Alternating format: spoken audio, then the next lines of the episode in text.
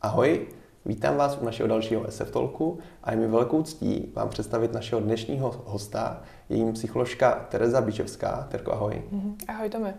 Terko, mohla by se prosím eh, našim hostům v krátkosti představit?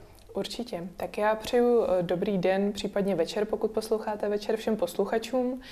Já se jmenuji, jak už bylo zmíněno, Tereza Bidžovská, působím jako psycholog v IPSARu, Institutu behaviorálních studií, kde pracuji zejména s dětskou klientelou a zároveň jsem lektorka krizové intervence.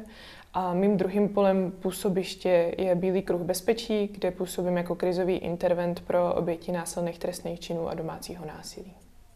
Děkuji moc. Dozvěděl jsem se ještě informace, co jsem se ani na webu nedočetl. Hmm. Díky za představení. Já jsem se vlastně o tobě dozvěděl skrz právě kurz krizové intervence, který mm. organizujete, který mi doporučil kamarád a na který jsme se chtěli účastnit, byl úplně plný. Mm. Ale hrozně mě tohleto téma zaujalo a myslím si, že i naši posluchači by ocenili informace z tohohle odvětví a proto jsme dneska tady. Mm. Přišlo nám spoustu dotazů, který tady budeme během toho dnešního povídání řešit. Ale než už se pustíme přímo k těm dotazům, tak bych byl rád, když bychom nám trošku představila tu krizovou intervenci, co to je a kde jsou její hranice, protože já sám mám problémy s tímto odlišit od přímo už nějaké psychoterapie. Mm-hmm. Takže nějaký úvod. Mm-hmm. Já musím říct, že jsem byla velmi potěšena uh, za oslovení, protože mám pocit, že vlastně v rámci uh, fyzioterapie a vůbec zdravotnictví je vlastně část jako psychiky a nějaký krizový intervence, případně první psychické pomoci velmi důležitá, že to může hodně usnadnit vlastně práci s klientama, s pacientama a, a vlastně mi to mile potěšilo, že se v podstatě ty obory začínají konečně nějak jako prolínat, což mi přijde, že trošku chybí, že multidisciplinarita je moc fajn, ale zároveň máme pořád docela nedostatek. My se dneska, jak už bylo zmíněno, budeme hodně povídat o krizové intervenci, ale možná by bylo fajn eh, na začátku si vůbec povědět něco o krizi. Krize je v podstatě nějaký stav, který vzniká na základě nerovnováhy a, eh, a na základě toho, že vznikne situace, kterou člověk není schopen už úplně zvládnout nějakýma naučenýma mechanismama, který má z předchozí zkušenosti a vlastně ho to, jak řekněme, laicky rozhodí. V podstatě krize je definovaná jedincem, to znamená, že je velmi jako subjektivní. To, co pro jednoho může být krizí, pro druhého může být běžná situace, kterou zvládne levou zadní a posune se dál. Um, do krize se vlastně můžeme dostat takovýma třema základníma způsobama a to je buď eh, tím, že něco nebo někoho ztratíme, a nebo proběhne v našem životě nějaká velká změna, a, a nebo musíme vlastně mezi něčím volit. A ono to zní, že když, něčím, když vzniká, když před náma stojí nějaká volba, takže je to vlastně jako v pořádku, ale zároveň taková volba může být velmi důležitá pro toho jedince. Může to být volba partnerů, může to být... Jen tak pro zajímavost vznikla tabulka v podstatě krizových situací a mezi uh, top 10 se radí třeba i například svatba. Takže aby, aby byla možná představa o tom, že ne vždycky takový jako šílený situace patří jenom do krizí, ale že vlastně i třeba narození dítěte či svatba může taky přinést sebou. Byl v této desíce i rozvod, nebo ta svatba je víc stresující? Svatba byla víc stresující než rozvod. Ale, ale rozvod samozřejmě taky patří mezi velmi stresující události, i když uh, pro někoho to může být občas vysvobození, takže zase, jak říkám, je to definovaný hodně tím jednotlivcem a člověkem. Takže vlastně na krizi pohlížíme z hlediska uh, toho, Eh, člověka, který před náma stojí, to znamená třeba ve vašem případě toho klienta či pacienta, se kterým se potkáváte, protože ačkoliv může zažít eh, nějakou velmi náročnou situaci, tak to pro ní nemusí být tak zátěžový jako pro jiného klienta. Proto je dobrý mm-hmm. se hodně o tom bavit tím daným člověkem, jest, jak to vlastně jako vůbec on vnímá a vidí, aby tam nebyl ten náš pohled toho, že my to považujeme za a, složité a náročné. Mm-hmm. Děkuji za uvedení. Mě by teďka zajímalo, jak jsi říkala, eh, že je důležité se s tím člověkem o tom bavit. Mm-hmm. Tak hlavně pro ten obor fyzioterapie, kdy se s tím člověkem můžeme bavit, co všechno můžeme řešit mm-hmm. a kdy už je dobrý to potom eh, předat nějakým zkušenějším kolegům právě skrz tu multidisciplinaritu. Mm-hmm. Takže kdy je ta ještě krize a kdy do toho právě máme zasáhnout. Mm. Já myslím, že ono vlastně vám ty klienti a, pacienti to přinášejí ty témata sami bez toho, než byste si úplně mohli vybírat, protože samozřejmě pracujete s lidským tělem, pracujete s lidmi, kteří se většinou nachází, ať už nějaký bolesti nebo jsou po nějakém úrazu, tak je to vlastně hodně složitý si říct tak a dost a tady já už si s vámi o tom povídat nebudu. To, co je ale vlastně jako podstatný, je, že krizová intervence jako taková je nějaká metoda, kterou se člověk učí, pro kterou potřebuje absolvovat právě kurz, který mu dává kompetenci k tomu, aby byl krizovým interventem. Není to teda něco, co bychom očekávali od fyzioterapeutů nebo co bychom očekávali od zdravotníků, ani běžný širší veřejnosti. Je to něco, co člověk vlastně musí nějak získat, nějaká naučená dovednost. A v podstatě krizová intervence jako taková má za úkol pracovat s lidmi, kteří jsou v krizi a mm, snažit se jim nějak pomoci v nějaký zátěžový ohrožující situaci. To, co je ale úkolem, nebo ideálně by mělo být úkolem každého z nás, je být schopný poskytnout nějakou první psychickou pomoc. Eh, jsme naučení, že poskytujeme první pomoc v rámci zdravotnický a ve chvíli, kdy vidíme třeba autonehodu, tak samozřejmě víme, že máme volat záchranku, vím, měli bychom vědět nějaký základní kroky, co dělat, ale trošku se zapomíná i na tu eh, psychickou část té problematiky a to je to, že když někdo mm, je v rámci autonehody nějak zasažen a nemusí to být jenom zdravotně, tak je to pro něj samozřejmě jako zážitek, který je zatěžující dost pravděpodobně. Zase jsou lidé, pro který to bude jako v pořádku a nebudou s tím mít žádný větší problém, ale ve většině případů předpokládáme, že třeba právě autonehada je zatěžující. Takže to, co by si myslím fyzioterapeuti měli zvládnout, je poskytnout první psychickou pomoc. A tam si myslím, že je jako vlastně jejich nějaká hranice té práce. Určitě není nárok na to, že by měli zvládnout skvěle krizovou intervenci, že by to měli být jako profíci a měli by si poradit s každou situací ale uh, měli by být schopni i sami pro sebe se ochránit a ustát to, že jim někdo bude plakat, to, že někdo bude uh, mít vztek, to, že někdo bude nespolupracující nebo bude nadávat třeba na, na jiný zdravotnický personál.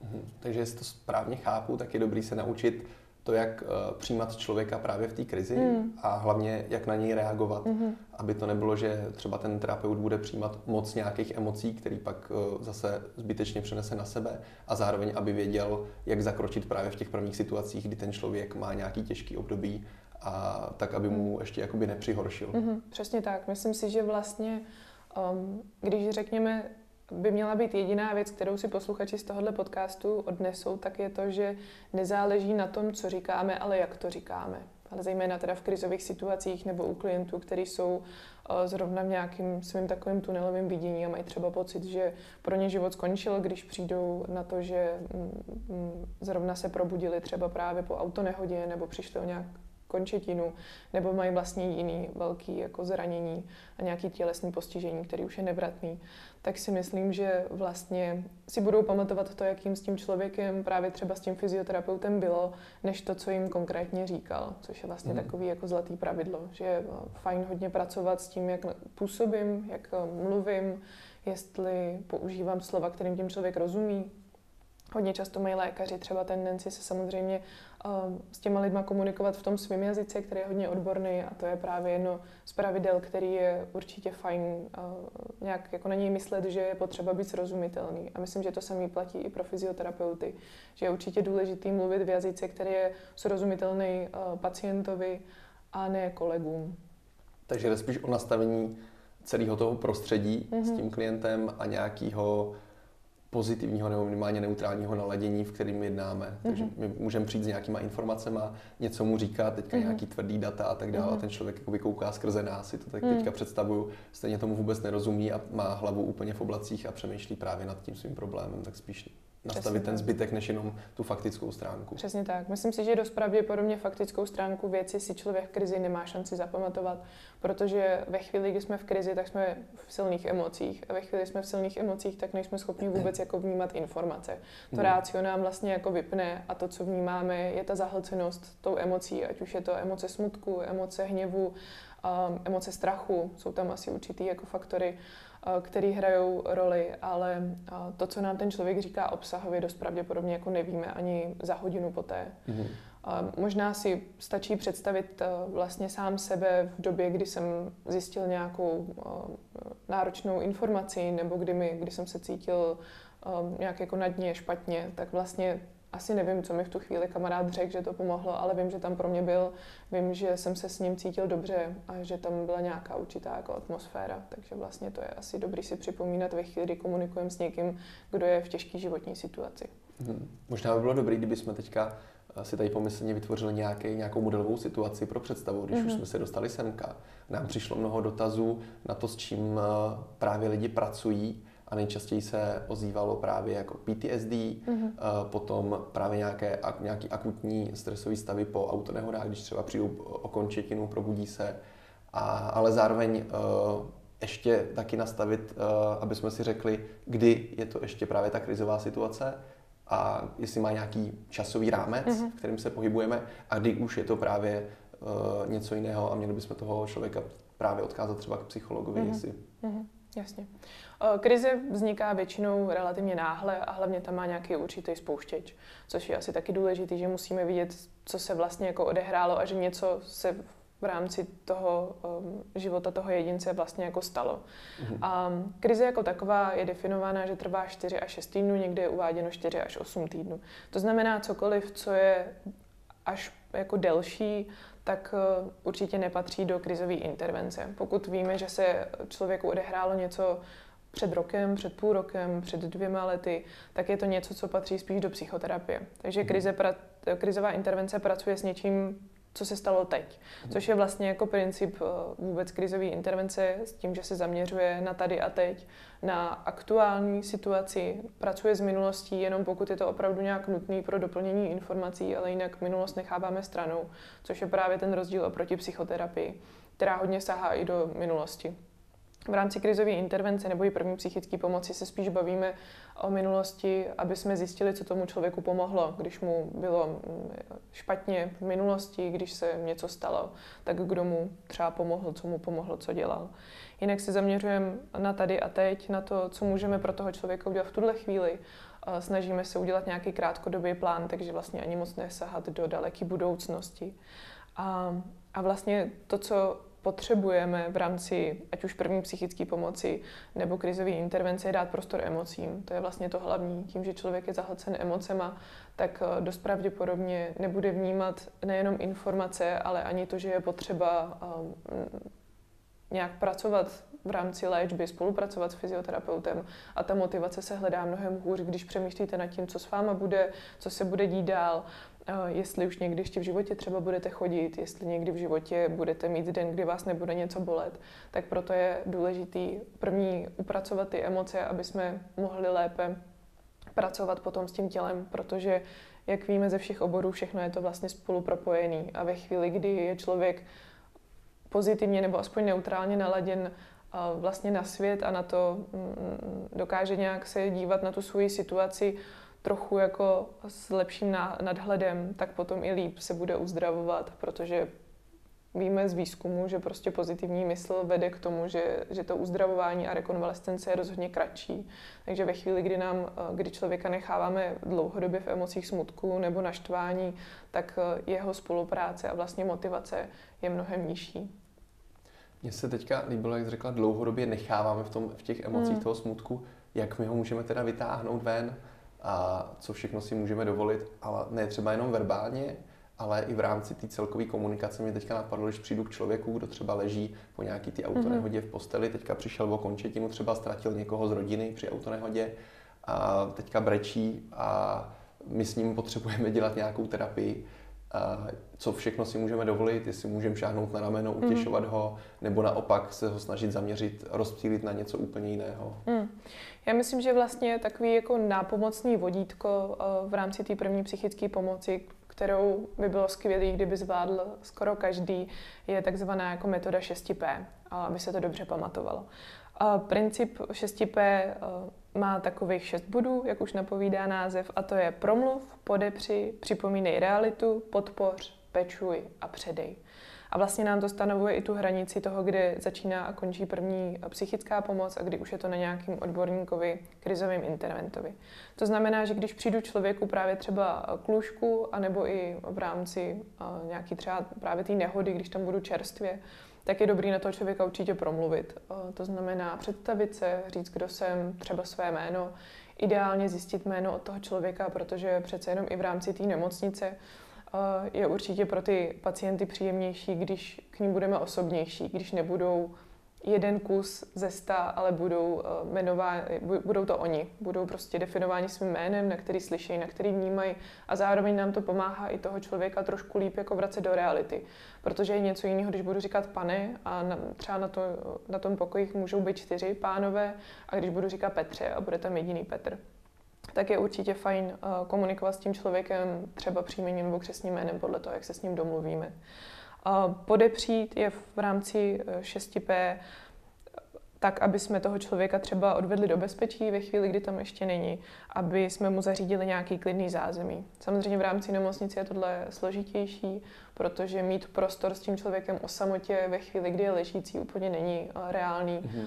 Ale zároveň, pokud je to třeba člověk, který už je schopen se nějak pohybovat, tak je skvělý, pokud máme možnost využít třeba nějakou návštěvní místnost nebo se s ním odebrat do své pracovny, být s ním někde o samotě, protože samozřejmě, jak už jsme se bavili o tom, že ta atmosféra dělá hodně, tak eh, to, že mám klid, to, že mám dostatek času, úplně v ideálním případě, což vím, že je trošku utopistická myšlenka v rámci fungování nemocnice, ale pokud se budeme bavit uh, obecněji, a nebo zejména pak o soukromí praxi, tak je určitě fajn mít větší dostatek času, anebo alespoň tomu člověku dopředu říct, jak dlouho na něj máme protože to, že bude mít tu informaci, tak pak nebude překvapený, když mu řekneme po deseti minutách, že bohužel musíme odejít.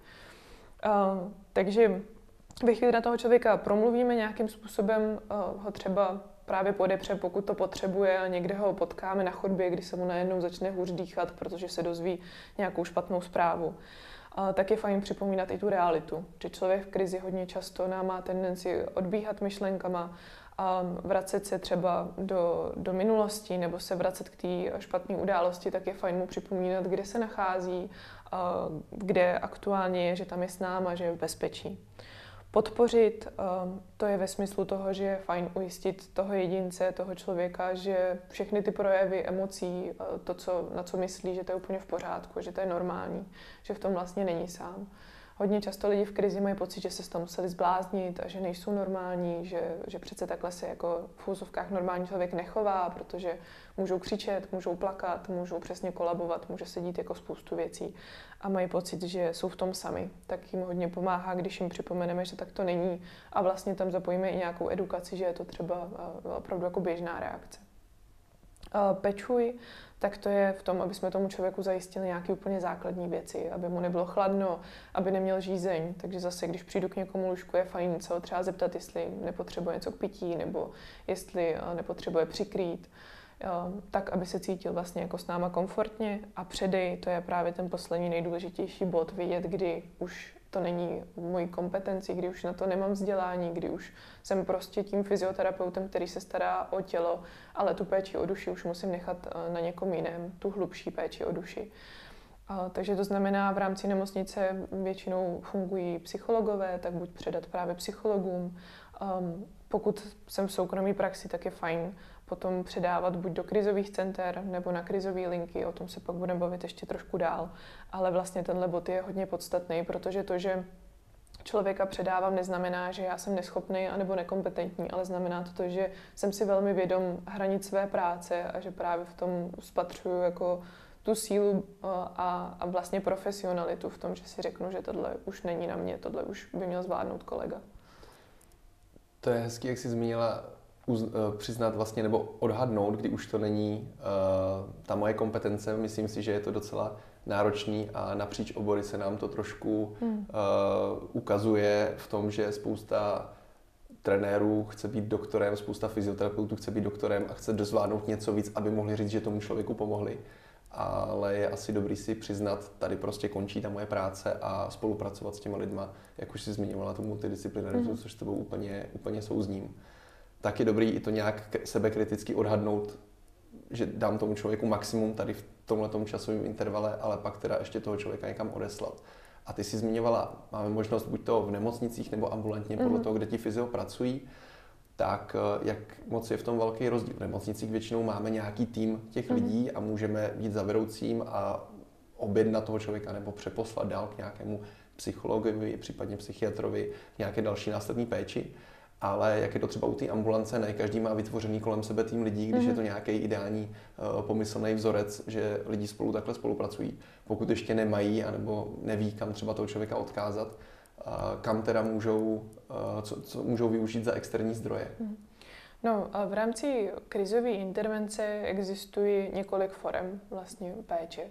Jedna z nich je ambulantní, to jsou právě krizové centra, to znamená, že toho člověka můžeme, ideální je, pokud budeme mít vyhledáno v našem kraji, jaký jsou krizové centra a dát mu konkrétní kontakt, protože jak už jsme se bavili o tom, že pokud je člověk v krizi, tak je hodně v emocích a tu racionalitu moc nepoužívá, tak odkazovat na internet není úplně šťastný. Je dobrý hmm. dát třeba lísteček a říct, tady si zajděte, tady prostě mají uh, otevřeno, jsou na téhle adrese, jsou tam uh, od 8 do 8, můžete tam přijít kdykoliv. Um, snaha je, aby krizové centra byly ideálně bez objednání, aby byly dostupný všem, ale zároveň si přiznejme, že vzhledem k tomu, jak vypadá stav eh, psychologické a psychiatrické péče v České republice, tak i krizové centra eh, některý mají omezenou kapacitu na příjem klientů, takže je dobrý určitě se třeba předem informovat o tom, jak konkrétně to krizové centrum v daném kraji nebo městě funguje. Pak máme terénní krizovou intervenci, ta se využívá zejména právě třeba v rámci Bílého kruhu bezpečí pro uh, oběti trestných činů, kdy je možnost, že se po trestném činu vyjede právě i za mm, zasaženým člověkem.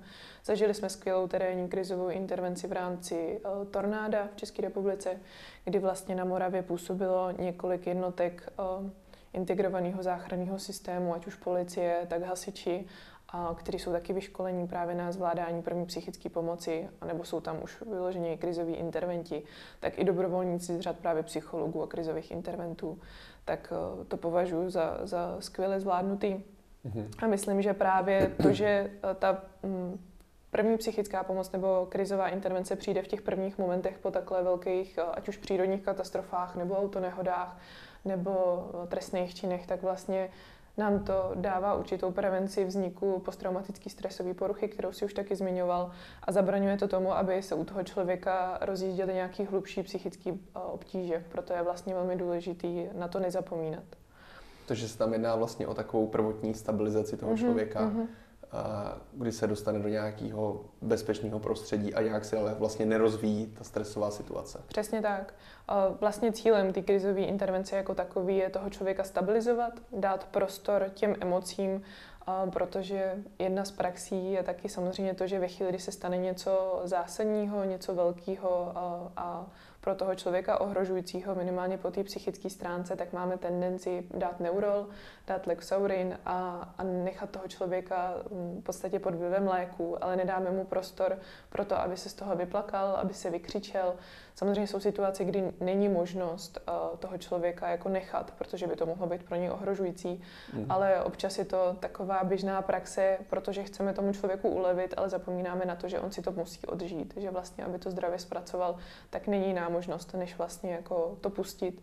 A právě když se mu nepodaří ty emoce ze sebe pustit, tak pak pravděpodobnost vzniku posttraumatické stresové poruchy je jako veliká. Hmm. Takže proto je to důležitý. Takže ten průchod emocí je prostě mm. důležitý, musí mm-hmm. projít a když se to dusí vevnitř, mm. tak to akorát je taková jako časovaná bomba pro to, aby tak. to přešlo do nějakého chroničtějšího stavu. Přesně tak. Takže my vlastně se snažíme o to, aby ty emoce měly možnost výjít ven, o to, aby jsme toho člověka stabilizovali, aby jsme nějak minimalizovali ten jeho pocit ohrožení, a nejenom který může být samozřejmě zvnějšku, může být reálný, ale i ten vnitřní pocit ohrožení, že to nezvládnu, že eh, tady končí prostě můj život, že teď už nic nebude dál.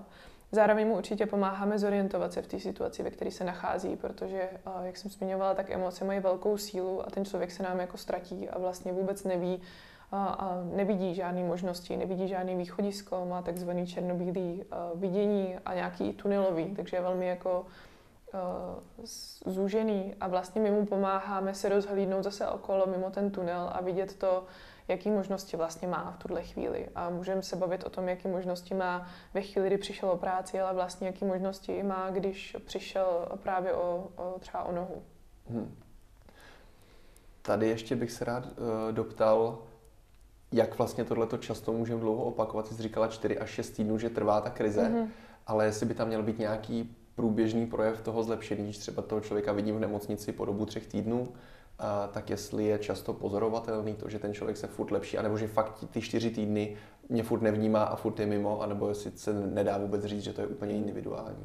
Ono se to samozřejmě hodně proměňuje, ale nemůžu úplně uh, zaručit, že se to vždycky bude proměňovat k pozitivnímu. Když se bavíme o nemocnici, což je hodně specifický prostředí, tak tam těch vlivů, které jsou na toho pacienta, je strašně jako moc.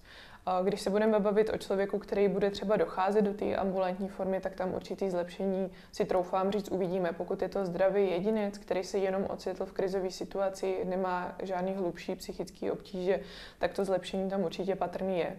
Ale vlastně eh, to, co je asi podstatný říct, že po první návštěvě třeba právě u takového pacienta v krizi eh, nemůžeme očekávat, že přestane plakat, že přestane mít vztek, že se najednou jako zlepší o 150%, i kdyby jsme na něj měli třeba tu hodinu. Může být úspěchem to, že ten člověk se nějakým způsobem trošku sklidní, že se trošku stabilizuje a, a může být vlastně úspěchem i to, že si právě dovolí konečně plakat a říct si, že to, co zažívá, je vlastně nefér že konečně to může někomu říct, protože dost pravděpodobně, když si představíte situaci, že máte těžkou autonehodu, skončíte na jibce, pak vás přesunou někde na pokoji, vlastně pořád řešíte nějaký zdravotní stav, ale prostor pro to řešit, co se děje vlastně ve vaší hlavě, nad čím přemýšlíte, jaký máte obavy, tam většinou moc není. Pokud eh, to nejsou už lékaři nebo sestry, kteří jsou tomhle vzdělaný, tak samozřejmě se snaží opečovat tu tělesnou schránku toho člověka, ale zapomínáme trošku na to, že vlastně ta psychika dělá velký divy a, že pravděpodobně se tomu člověku v hlavě honí milion otázek, na který nezná odpověď. Hmm, hmm. To je fajn vlastně spíš toho člověka teďka víme, máme podpořit v tom, že má plakát, že vlastně mm. může nechat průchod těm emocím, takže nemůžeme čekat spíš to zlepšení, že přestane brečet, jak jste teďka říkala, ale naopak, mm. že mu pomůže to, že si uleví a že tím projde což je, což je docela pěkný. Ještě bych se teďka rád dostal uh, k tomu PTSD, na který tam bylo nejvíc dotazů mm-hmm. a je to vlastně až uh, posttraumatický syndrom. To znamená, ten nám do té krizové intervence už vůbec nespadá? Mm. My se s ním určitě v rámci krizové intervence můžeme potkat, protože posttraumatická stresová porucha vzniká právě na základě uh, nějakých přírodních katastrof, ale právě i na základě autonehod, jakýkoliv velkých zážitků, uh, znásilnění nebo třeba pokusu o vraždu. Tak to jsou všechno uh, závažné situace, které u kterých můžeme následně se potkat s tím, že u toho člověku se vyvine posttraumatická stresová porucha. Ale jak už název napovídá, tak je to nějakým způsobem porucha, to znamená, že už je v diagnostickém manuálu, to znamená, že už e, spadá do oblasti psychiatrie mm. a je to věc, kterou si e, troufáme říct, jako nemá šanci zvládnout fyzioterapeut a že to je něco, co spadá do kompetencí psychoterapeutů a psychiatrů. To znamená, že to je věc, kterou je potřeba už pracovat e, dlouhou dobu nebo respektive určitě delší dobu a každému zase ta doba rekonvalescence i z téhle um, symptom, uh, problematiky, tak trvá jako jinak. Ale je to um, věc, u které už je potřeba psychoterapie, občas i farmakoterapie a to, s čím se můžu potkat právě třeba zaměstnanci nemocnic, tak jsou určitý projevy té posttraumatické stresové poruchy, zejména pokud tam ty lidé třeba leží delší dobu tak ona vzniká až několik týdnů po té traumatické události a má specifický projevy, které se projevují třeba tak, že ten člověk má flashbacky, což je nějaký stav, kdy se vám vrátí ta vzpomínka na tu traumatickou událost, ať už tím, že slyšíte určitý zvuk, což v nemocnicích může být relativně běžný, že tam těch hmm. zvuků z přístrojů je opravdu hodně. Takže třeba pokud ten člověk to má spojený s nějakým pípáním nebo s nějakým konkrétním jako zvukem, tak je dost možné, že ty flashbacky se začnou objevovat. Um, případně je to třeba i když cítí nějakou vůni. Důležité je zmínit i to, že vlastně jako samotná hospitalizace může být jako posttraumatický stresový hmm. poruše, zejména pokud uh, je to třeba uh, žena, která zažije traumatický porod, který byl velmi jako náročný, nebo, nebo tam proběhla nějaká náročná operace. Stávají se samozřejmě i případy, kdy třeba naprosto uh, nebo stoprocentně nefunguje narkóza, takže i ten člověk si může pamatovat nějakou část toho úkonu a jsou to všechno věci, které můžou způsobit trauma, nebo i to, že se potká se zaměstnancem nemocnice, který ho nějakým způsobem se k němu nechová úplně dobře, nebo mu třeba zprávu o závažný zdravotním stavu jako nezdělí úplně citlivě a empaticky, tak to všechno může vlastně nás vracet k tomu prostředí a, a třeba někdo dneska, když cítí jako vůni nemocnice, která je hodně specifická, nějaký chemické prostředky a, a vlastně nebo i, i ty no, je tam prostě několik věmů, který by, který by mohli tohleto navodit ten stav. Přesně tak. Tak pak i vlastně se můžou člověku vracet flashbacky z toho nemocničního prostředí. A ten člověk, který je v rámci posttraumatické stresové poruchy, tak většinou má narušenou nějakým způsobem paměť i soustředění, je tím celý vlastně mm, jako ovlivněný, ať už jeho sociální prostředí, tak jeho chování, myšlení a má to dopad úplně na celý jeho vlastně život. Mm-hmm. Proto je to už něco, co je potřeba řešit v rámci odborné péče dlouhodobě. A to, co vlastně můžeme zase udělat v rámci třeba fyzioterapie, pokud se nám někdo svěří s tím, že se něco takového děje, tak je v tu chvíli si s ním o tom promluvit v rámci zásad prostě první psychické pomoci a nějaký krizové intervence, ale následně taky přesně vědět, že tohle už je něco, co přesahuje moji kompetenci a že já nejsem ten člověk, který dokáže adekvátně jako pomoct a že potřebuji odkazovat dál. Když já to takhle rozpoznám, nebo si mm-hmm. to mhm. aspoň budu myslet, že tohle už přesahuje tu moji kompetenci a budu to chtít tomu člověku říct, ať už to je právě to PTSD, anebo cokoliv jiného, i třeba ambulantně, že za mnou mm-hmm. začne chodit nějaký člověk a třeba si bude myslet, že mu furt se zvětšuje do nekonečna rameno a tak dále. Nějaký prostě stav, který uh, už já nemůžu jako fyzioterapeut úplně uh, s ním řešit právě na této uh, psychické bázi uh, a chci ho někam odkázat, tak uh, jak mu to, jak mu to říct, mm. protože ono je jednoduchý říct někoho někam předat, ale představa taková, jo, tak prostě běžte tady ke kolegovi psychologovi, s tím to vyřešte, tak může na někoho působit jako, ježíš, ale já se mnou nic není, teď já nepotřebuji psychologa. Mm-hmm. Spousta lidí dneska mi přijde stále ještě, že se bojí návštěvy třeba psychologa nebo nedej bože psychiatra, protože to berou z toho pohledu, bože, co by si o mě lidi řekli místo toho, aby to brali jako, jo, stejně jako můžu chodit do fitka k trenérovi, tak můžu řešit uh, svůj psychický stav právě třeba s psychologem a je to úplně normální. Mm-hmm. Máš pravdu, že určitý stigma kolem uh, psychiatrické a psychologické péče tady stále je a naštěstí mám pocit, že se tohle trošku lepší mm. a že mám... Mm, a nebo jsme jenom v té bublině. nebo jsme jenom i v bublině, to, to určitě taky možnost, ale mám pocit, že vlastně i u dětí, se kterými se třeba taky potkávám, tak uh, občas je informace, že vlastně s tím přišlo to samo dítě, že by si mm. chtěl s někým promluvit. Takže mám trošku naději, že s těma přibývajícíma generacemi se to bude měnit. Ale když se vrátím zpátky k otázce, tak to, co si myslím, že člověk může udělat, je určitě toho člověka vyslechnout do určité míry. A když za mnou přijde někdo s tím, že mi se chce svěřit a chce mi říct něco ze svého života, tak je fajn tam empaticky pro něj být, vyslechnout ho a, a jak říkáme my v krizové intervenci, tak aktivně naslouchat. Což zní, že je vlastně jako strašně jednoduchý někoho poslouchat nebo mu naslouchat, ale ono to tak úplně není, protože když za náma přijde přesně třeba kamarád a jde nám eh, říct, že se rozešel se svým přítelem nebo přítelkyní, tak máme tendenci hodně rychle radit a hodně mm-hmm. rychle vlastně mu říct, no jo, ale tak teď stejně pro tebe nebyl ten pravý a brzo si někoho najdeš a je to spoustu jako skvělých rad do života a hodně tam nášíme třeba i naše uh, zkušenosti, naše pocity, ale to je právě to, co my v rámci krizové intervence, v rámci té odbornější práce dělat nechceme. My chceme dělat to, že tomu člověku dáme prostor, s náma sdílet, co potřebuje, a vlastně mu dávat na jeho zájem, ať už očním kontaktem, nebo i nějakým přitakáváním, a nebo jak říkáme, hmováním, tak vlastně jenom jako mm, podpořit to, že tam s ním jsme. A žijeme ve 21. století, kde máme hodně často potřebu mít v ruce telefon, když si s někým povídáme. A to je určitě něco, co do aktivního naslouchání nepatří.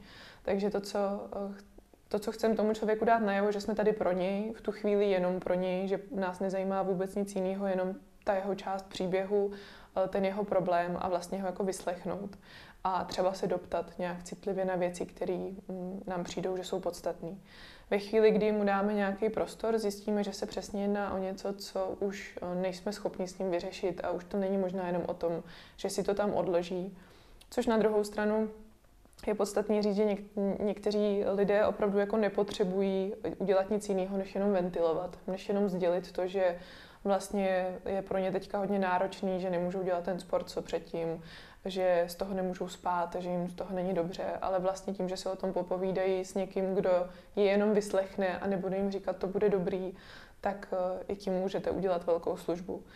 A ve chvíli, kdy teda přijdu na to, že už to není to, co bych já mohl s tím klientem řešit, tak je dobrý vlastně mu to vysvětlit. Takže stejně jako já jsem fyzioterapeut a já pracuji třeba s tělem, se svalama, s pohybovým aparátem, tak eh, stejně jako já nemůžu operovat, tak já nemůžu vlastně lidem úplně jako radit a pracovat s myslí tak hluboko.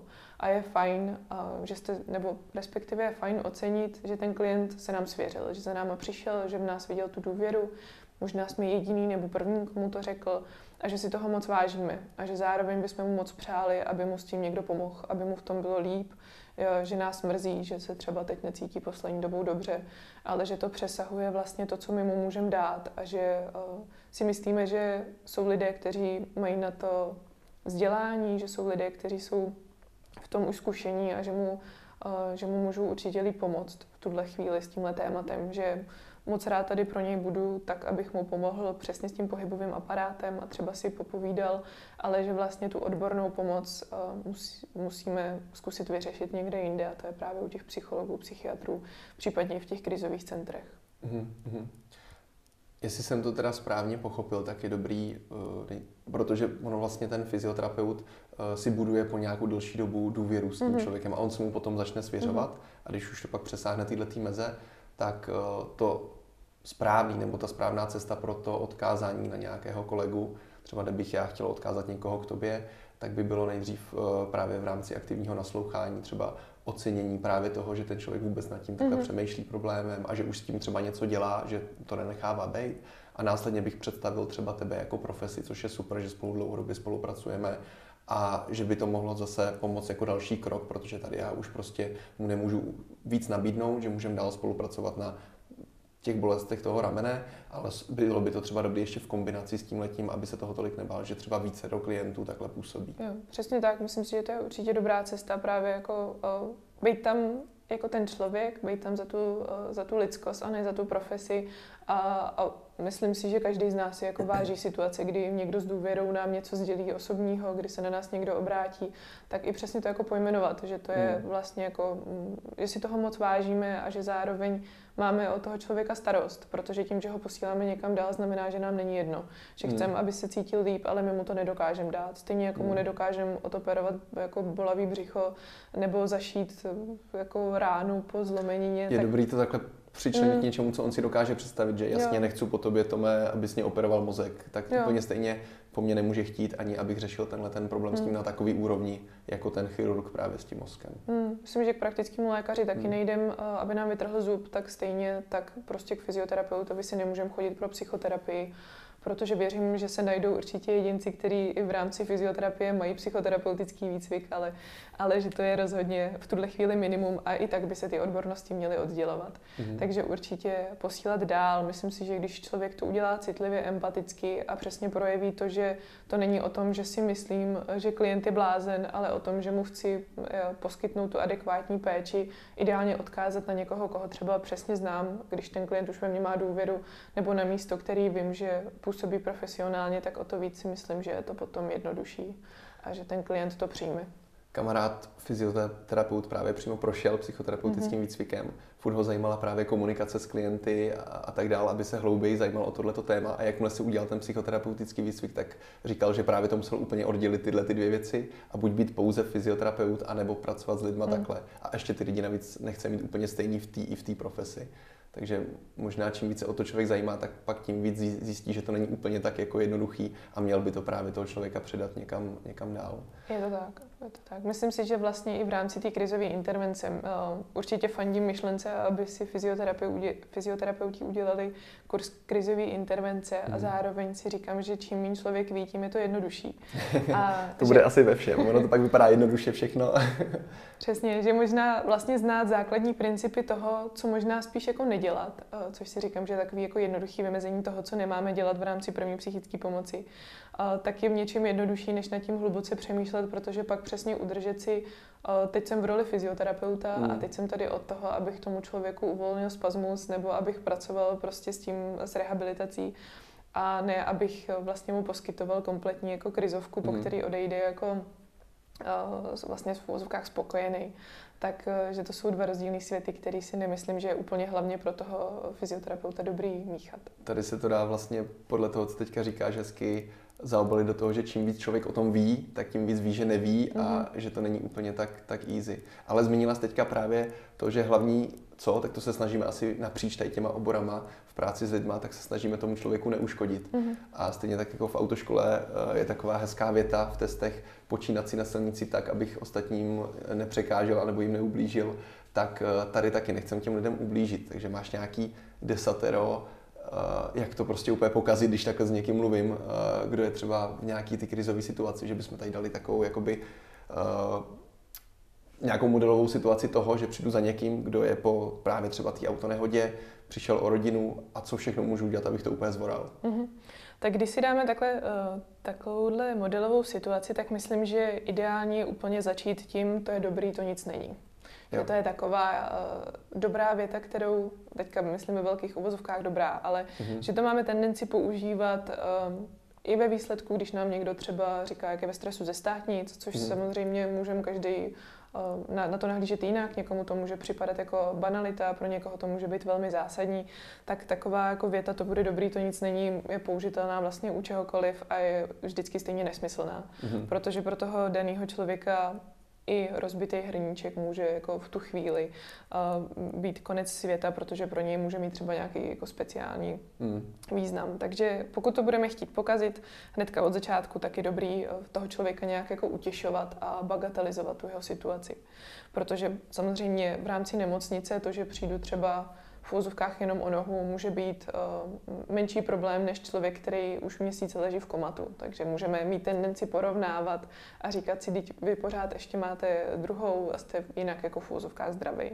Tak uh, určitě si dávat pozor na nějaké utěšování a bagatelizování té situace. Um, ve chvíli, kdy si dovedu si představit, že se právě potkám s někým po autonehodě, kdo tu autonehodu zavinil, tak když budu chtít přidat, tak uh, ještě toho člověka obvinit, že si za to vlastně může sám tak to je určitě druhá věc, který, který se chceme vyhnout, jakémukoliv obvinování. A vlastně myslím, že si v případě takových situací můžeme myslet naprosto, co chceme, ale ten člověk by to vlastně z nás neměl nikdy poznat. Hmm. A, nebo odsuzovat toho člověka ve smyslu toho, jak jste mohl jet prostě 150 na 90. To hmm. taky určitě nespadá do první psychické pomoci. O, hodně často viníci dopravních nehod jsou si moc dobře vědomi toho, co udělali a, a myslím si, že je náročný s tím žít a určitě od nás nepotřebují. Není potřeba jim to připomínat Přesně. v tu chvíli. To, co máme plošně tendenci dělat jako naše společnost, je tak uh, už od malých dětí a zejména chlapců uh, je vlastně vychovávat v tom, že nemají brečet. Takže nebreč, teď to nic není. A to, co Zakazovat už... vlastně průchod těch hmm, emocí. Přesně. A, nebo vlastně nevstykej se. O, to jsou mhm. všechno takové rady, které taky vlastně jsou úplně k ničemu a myslím si, že akorát způsobují ten blok vůči těm emocím. Um, nechci teďka být úplně... Všechno, co jsme si prožili v dětství, bylo vlastně úplně špatně. Myslím, že teďka nechci být úplně genderově nevyvážená, ale vlastně, že ty muži mají v tomhle tu pozici ještě horší. Že, že vlastně ten tlak té společnosti na to, že muž má být silný a nemá brečet a, a že vlastně má jako spoustu toho uníst, tak, a že pokud to tak není, tak je slaboch, takže pořád tady jako v těch kořenech té naší společnosti je. A, je fajn, že se to učíme jako měnit, ale je ta cesta strašně dlouhá. A právě možná tím, že mm, mu, když si představím fyzioterapeuta muže, který bude schopný jinému muži říct, tak a teď tady můžete v klidu se mnou plakat, tak je vlastně strašně jako úlevný. A možná je to úplně poprvé, co to ten zasažený člověk, ten pacient jako od někoho slyší, že si to jako může dovolit. Protože doteď mu bylo řečeno, že ne, že to dělá jenom slaboši. Takže pokud budeme chtít to ještě víc pokazit, tak mu řekneme, ať nepláče, nebo ať se nevsteká, ať nesmutní. Um, to, co je dalším bodem, který určitě... Ještě ti do toho skočím, mm. teď jenom napadá, co když naopak ten člověk je hodně lítostivý a začne tam brečet s tím člověkem. To se určitě může stát, protože budou lidský příběhy, které se nás dotknou, ale pak je třeba taky myslet na, na sebe A myslím si, že je fajn vědět, že mám třeba témata, které jsou pro mě hodně citlivé, které jsou nespracované. Pokud eh, nemám šanci se jim extra vyhybat, tak je určitě dobrý si je zpracovat v rámci třeba vlastní terapie. A... a nebo třeba v rámci nemocnice odkázat na kolegu, hele, Přesně. prosím tě tohle, já bych nerad řešil, udělej to za mě. Mm-hmm. To je, jo, to je zase o těch vlastních hranicích a myslím si, že znát vlastní hranice je to nejdůležitější při práci s lidma. A pokud vím, že ve své rodině mám někoho, kdo přesně při autonehodě třeba zemřel, tak rozhodně není rozumný jít eh, po měsíci k někomu, kdo prožil autonehodu. Jo. Tak je fajn přesně za kolegou a, a požádat ho o pomoc. Okay. Takže... K, tomu, k tomu starání se o sebe se ještě dostaneme teďka, mm. ještě pojďme zpátky. Ty chtěla říct nějaký, jas, promiň, já jsem skočil do řeči, Určitě. nějaký bod eh, k tomu, co všechno nedělat.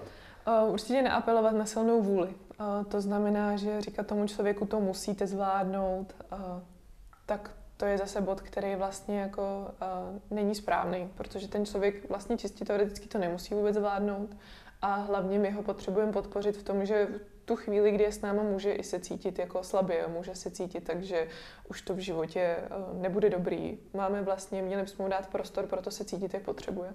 A tím, že budeme apelovat na silnou vůli, zase trošku jako podporujeme to, že si nemůže dovolit mít emoce, který má a myšlenky, který má. Určitě bychom toho člověka neměli nutit do rozhodnutí. Rozumím tomu, že v rámci nemocnice můžou přijít situace, kdy je nutné to rozhodnutí udělat, ale spíš eh, teď je to rozhodnutí ve smyslu toho, který jako není, není nezbytný udělat v ten daný moment, tak určitě tomu člověku neříká, tak co budete dělat a, a kde teda budete bydlet a, a, a co bude, co bude dál. Tak pokud to není tak, že se musí rozhodnout o léčbě, tak, tak nenutit. A, nebo nemoralizovat. To znamená neříkat tomu člověku, eh, že něco nebylo správný, nebo že to měl udělat jinak. A, hmm. a určitě to taky jsou věci, které tam nechceme. A, nebo se s ním hádat. Je možný, že toho klienta potkáme víckrát a že nám v minulosti informaci podal nějak jinak, řekl něco jiného, tak určitě mu neříkáme, no ale minule jste mi říkal, že to bylo tak mm-hmm. a mhm. tak.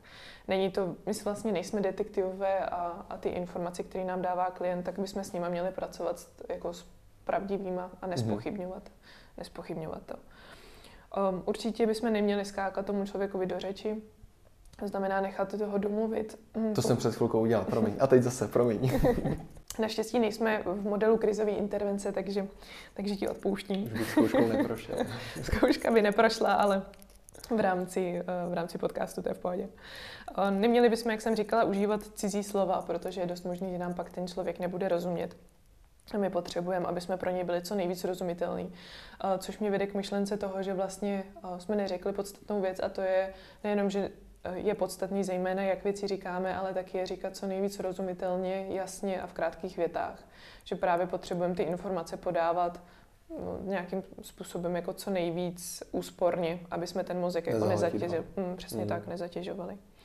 No a to, co je taky podstatný nedělat, je přesně dávat nevyžádané rady, což taky určitě každý hmm. známe z našeho vlastního života, že nám ať už rodiče nebo kamarádi dali spoustu rad, kterými jsme v tu chvíli opravdu nepotřebovali a jediné, co jsme chtěli, aby nás někdo poslouchal, možná objel a aby tam s náma byl.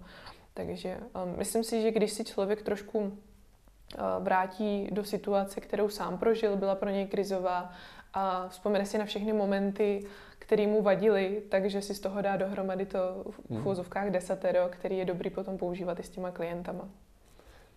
Mně z toho krásně vyplynulo, že občas je nejlepší nedělat vůbec nic mm. a mhm. jenom prostě sedět, poslouchat mm. a být tam s tím člověkem a být tam jakoby pro něj.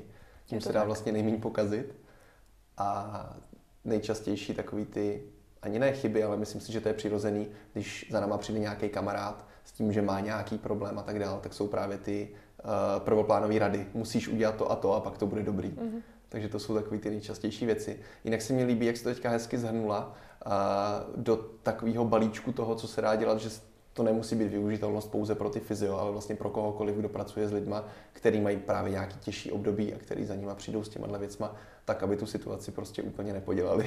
Určitě, je to tak. Myslím si, že jsi to právě řekl jako skvěle v tom, že občas stačí jenom být a že vlastně to, co vzhledem k tomu, že jsme sociální bytosti, potřebujeme kontakt s druhými lidma a ať už to jsou, ať už je to chronická bolest, která nás nějak izoluje od jiných lidí, ať už je to přesně dlouhodobá hospitalizace, to všechno jsou momenty, kdy se jako ztrácíme z těch našich hmm. sociálních kontaktů a občas potřebujeme opravdu jenom to ucho, který nás vyslechne a který nám dá ten, jako, tu možnost si přesně jako poplakat a a možná se pobavit o věcech, které bychom normálně um, nemohli říct třeba našim blízkým lidem, protože pro ně je to taky zatěžující samozřejmě. Mm. A ve chvíli, kdy může se stát, že fyzioterapeut bude mít v péči někoho umírajícího, a třeba pro umírající lidi je hodně jako náročný uh, říkat těm svým blízkým myšlenky o smrti, myšlenky o tom, jak by chtěli, aby vypadal jejich pohřeb, nebo člověka s chronickou bolestí, který má pocit, že už zatěžuje to svoje okolí, když už dva roky v kuse neustále mluví o tom, jak ho bolí hlava, jak ho hmm. bolí záda. A tak vlastně to, že je někdo přijme s tím, že jim nebude dávat rady, s tím, že nebude uh, utěšovat, s tím, že nebude slibovat, že to bude dobrý a jenom přijme ten fakt, že se ten člověk takhle cítí a že možná s tím teďka není úplně co dělat, ale že vlastně se to dá vyslechnout, tak pro toho klienta může být to nejvíc, co pro ně můžeme udělat. Hmm, to je super vědět. tak, já bych se rád posunul k mm-hmm. poslednímu bodu, aby jsme byli úplně dlouhý. Určitě. A to by bylo, co fyzio vlastně může udělat pro sebe, protože my jsme mm. tady zmínili, s čím vším se můžeme setkat, s čím vším nás ty lidi můžou zavalit, zahrnout. A samozřejmě pro toho člověka, který 8 hodin pracuje v tomto prostředí, tak to musí být uh, psychicky náročný. Mm. Tak uh, jestli máš taky pár takovýchhle jednoduchých rad pro to, co dělat pro sebe, mm. aby ten člověk to vůbec nesl a třeba nepřenášel to do nějakého vlastního soukromí mm. a do tohohle prostředí. Já myslím, že psychohygiena pro pomáhající profesi je vlastně jako bodem číslo jedna a že bez toho, aniž bychom mysleli sami na sebe, nemůžeme být uh, dobrými pomáhajícími pracovníky pro ty naše klienty a že to je vlastně jako základ toho všeho. Protože cesta k vyhoření je opravdu jako velmi snadná a velmi krátká. A tak je potřebný uh, přemýšlet nad tím, co mě dělá dobře, co já vlastně k životu potřebuju, uh, což je zejména samozřejmě pro všechny odpočinek a dostatek spánku, ale pak každý potřebuje něco jiného ve smyslu koníčků, eh, ve smyslu přátel, eh, rodiny. A tak je fajn si zamyslet nad tím, co, co mě dělá dobře, co mě uklidňuje, u čeho vlastně vypnu hlavu. Pro někoho je to malování, pro někoho je to hraní na hudební nástroj, pro někoho to um, může být to, že si jde zaběhat. Vlastně samozřejmě fyzická aktivita, myslím, mm. že pro fyzioterapeuty je potřebná i vzhledem k tomu, e, kolik práce to jejich tělo vlastně za den dělá, ale i kvůli tomu, že se skvěle u toho vyčistí hlava. Um, tak je určitě fajn mít minimálně 10 minut denně pro sebe a dělat něco, u čeho vlastně jako vypnu, u čeho je mi dobře. Můžu si na 10 minut napustit vanu, můžu si vzít knížku, můžu poslechat svoji oblíbenou hudbu, jít se projít, jít na dobrý kafe sám se sebou. Je to cokoliv, co vím, že živí moji duši, v čem uh, vím, že si nějak jako odpočinu a vlastně vypustím ze sebe všechnu tu to, ty negativní pocity, které jsem za ten den nazbíral, ty příběhy těch lidí, kteří opravdu jako nejsou snadný, a je skvělý, když znám svoje hranice. Když znám hmm. hranice nejenom v tom, kde začíná a končí kompetence v mojí profesi, ale i s čím já dokážu pracovat a s čím už ne. Když dokážu to, že zavírám dveře svojí pracovny a dokážu tam ty věci nechat. A že se naučím, že um, bohužel nezachráním všechny, ale že můžu dělat maximum uh, toho, co umím, dát těm lidem maximum toho, co můžu, ale zároveň myslet u toho, že nemůžu zničit sebe tak eh, to jsou určitě nějaký základní pravidla. To, co myslím, že je určitě jako fajn, kromě, těch, eh, kromě toho věnovat čas sám sobě, svým koníčkům a svým blízkým lidem, tak je eh, relaxace, meditace i nějaká imaginace, což je vlastně i pro ty klienty moc fajn. Myslím, že to je věc, kterou určitě může fyzioterapeut doporučovat, protože v rámci ať už třeba akutní stresové reakce víme, že svaly způsobují to, že jsou stuhlí, jdou do nějakého napětí a, a jak jsem uh, právě v rámci přípravy na podcast zjistila, tak až 80% chronických chronický bolesti zad působ, je právě způsobeno psychickýma obtížema. Tak uh, určitě i klientům můžeme doporučovat relaxace, uh, které jsou fajn právě proto, že se to tělo uvolňuje. Uvolňuje se i mysl, což má za příčiny to, že se potom ten člověk nějakým způsobem líp hojí a, ale i fyzioterapeuti si myslím, že by si na to měli udělat čas, že je to pro ně jako... Aby Kovářova byla nechodila bosa. Je to tak. že vlastně všechno, co, co říkáme těm našim klientům, co by měli a jak by si na sebe měli nechat čas a měli by si věnovat sami sobě, tak že to platí i pro fyzioterapeuty a myslím si, že to je vlastně ten základ toho úspěchu. Že ve chvíli, kdy budu odpočinutý, budu sám sebe takzvaně jako dopovat dobrýma věcma, tak pak um, jsem schopný být uh, naladěný na toho klienta, být tam pro něj, uh, strávit s ním ten čas, být tam pro něj empatický, protože když budu zahlcený sám sebou, svýma problémama, tím, že nespím, nemám čas, pořádně jsem neměl oběd a, a už dva týdny jsem neměl volný den, tak pak logicky nemůžu být schopen být pro někoho druhého. Hmm. Takže v podstatě to, co doporučujeme těm lidem, najít si čas i sami na sebe, hmm. na nějaký koníčky, ať už to je cokoliv, ideálně něco ještě spojit s nějakou pohybovou aktivitou, umět vypnout, umět relaxovat a úplně se z té práce ne, je to tak. Myslím si, že vlastně je dobrý vědět, že, že je to přesně jako práce a určitě je to do jisté míry poslání, stejně jako u lékařů a jiných odborností, ale vlastně uh, měli bychom mít i svůj život, měli bychom na něj mít hmm. čas a měli bychom uh, s ním být spokojení. Takže... Je to ta prevence toho vyhoření. Já si myslím, že uh, jsem posledně zmiňoval už, že vyhoření u fyzioterapeutů a u sester je vlastně jedno z nejčastějších mm. vůbec, co se děje a spousta mých známých už vyhořelo i před třicítkou, což je velmi rychlý konec hvězdné kariéry. Mm. Takže je dobrý si ten čas na sebe určitě najít a nebrat to jenom na lehkou mm. váhu. Já bych skoro řekla, že to je vlastně jako povinnost. Že právě mm. proto, aby, aby jsme zvládli nějak jako fungovat uh, pro ty druhý lidi, tak opravdu jako je nutný myslet na sebe. A že by si to uh, každý měl zapsat. Snad prostě to nikoho nedostane do stresové situace, že to je povinnost a že to nedělá. tak řekla Začarovaný bych, kruh.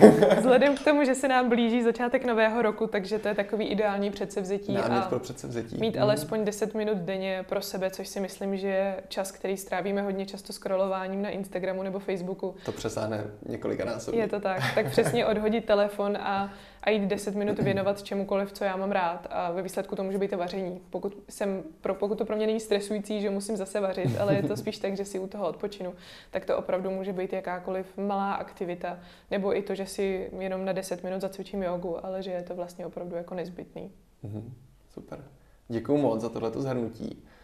Já bych teďka zkusil dát dokupy pár věcí, co jsem si jako zapamatoval, aspoň tak jako vypíchnout, že eh, když teda budeme pracovat s člověkem, který má nějakou, nějakou krizi, tak eh, je občas lepší toho nedělat tolik, ale spíš tam být jakoby pro něj, mít nějakých 6P, kterýma se teda můžeme řídit, třeba si to někam sepsat a zkusit si to v praxi potom i vyzkoušet. Si myslím, že by bylo moc fajn pro to zapamatování.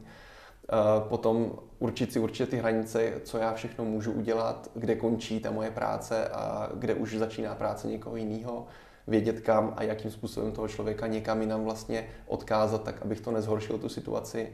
Řekli jsme si tady několik kroků eh, pro to, jak eh, tu situaci úplně nezlepšit, ale spíš, spíš zhoršit, což si myslím, že je fajn.